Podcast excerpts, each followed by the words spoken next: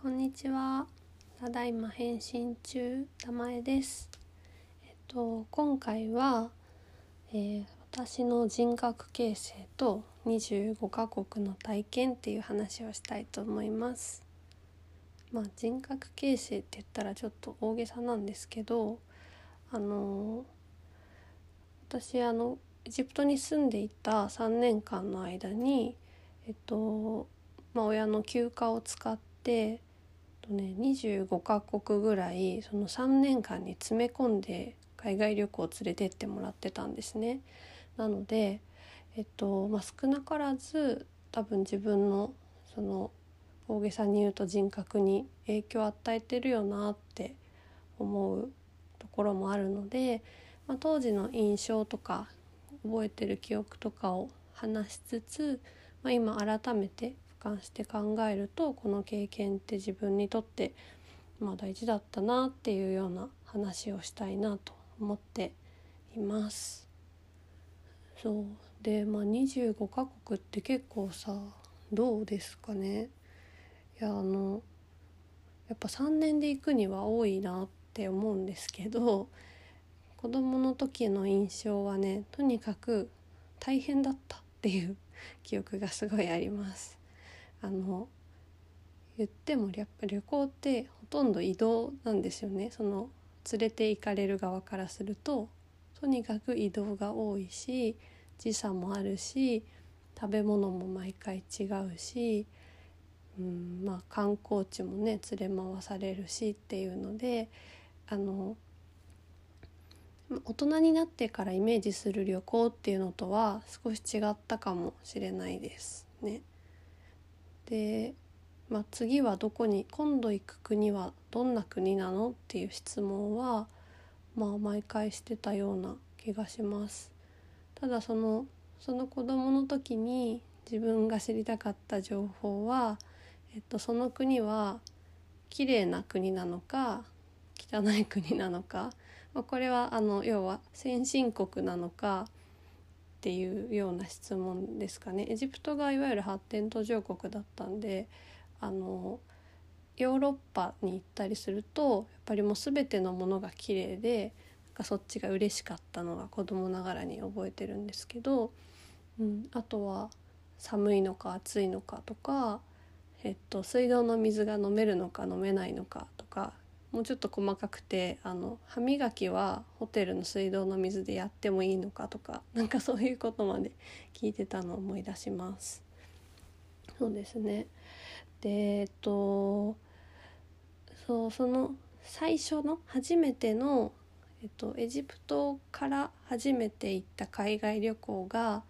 スイスだったんですね。でこのスイスっていうのはうちのお父さんがあの一番行きたい国に一番最初に連れてってもらったんですけどこのスイスは、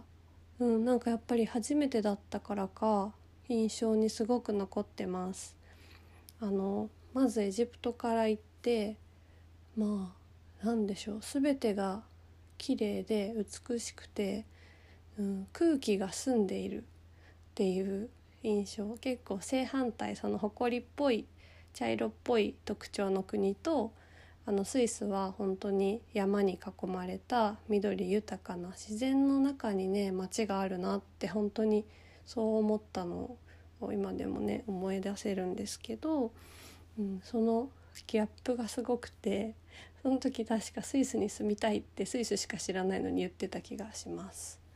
はい、なのでそうスイスに泊まったことは結構鮮明に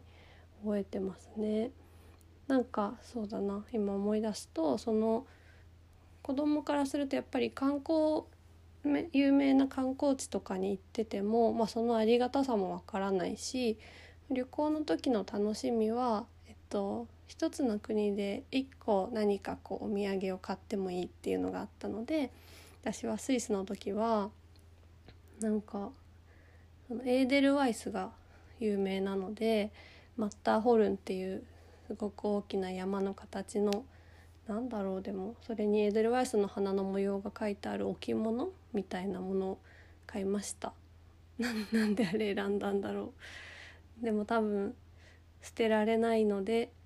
うん、どこかにある気がします。で、まあ、スイスの思い出はこれくらいにしておいてであのその子供の時に25カ国行ったらうんなんか毎回の旅行がどんなこうどんなね捉え方だったのかっていう話をちょっとしてみたいと思うんですけどえっ、とあの要はね毎回えっ、と初めての世界に、まあ、飛行機が着いたら急にそこにはえっ、とそれぞれの国があるわけなんですけどああれかなちょっと行ったことがある国で思い出せたところをバーってちょっと読んでみます。ヨーロッパだとフィンランドスウェーデンノルウェーイギリスフランスドイツオランダスペインポルトガルスイスオーストリアチェコスロバキアハンガリーイタリアバチカンギリシャとは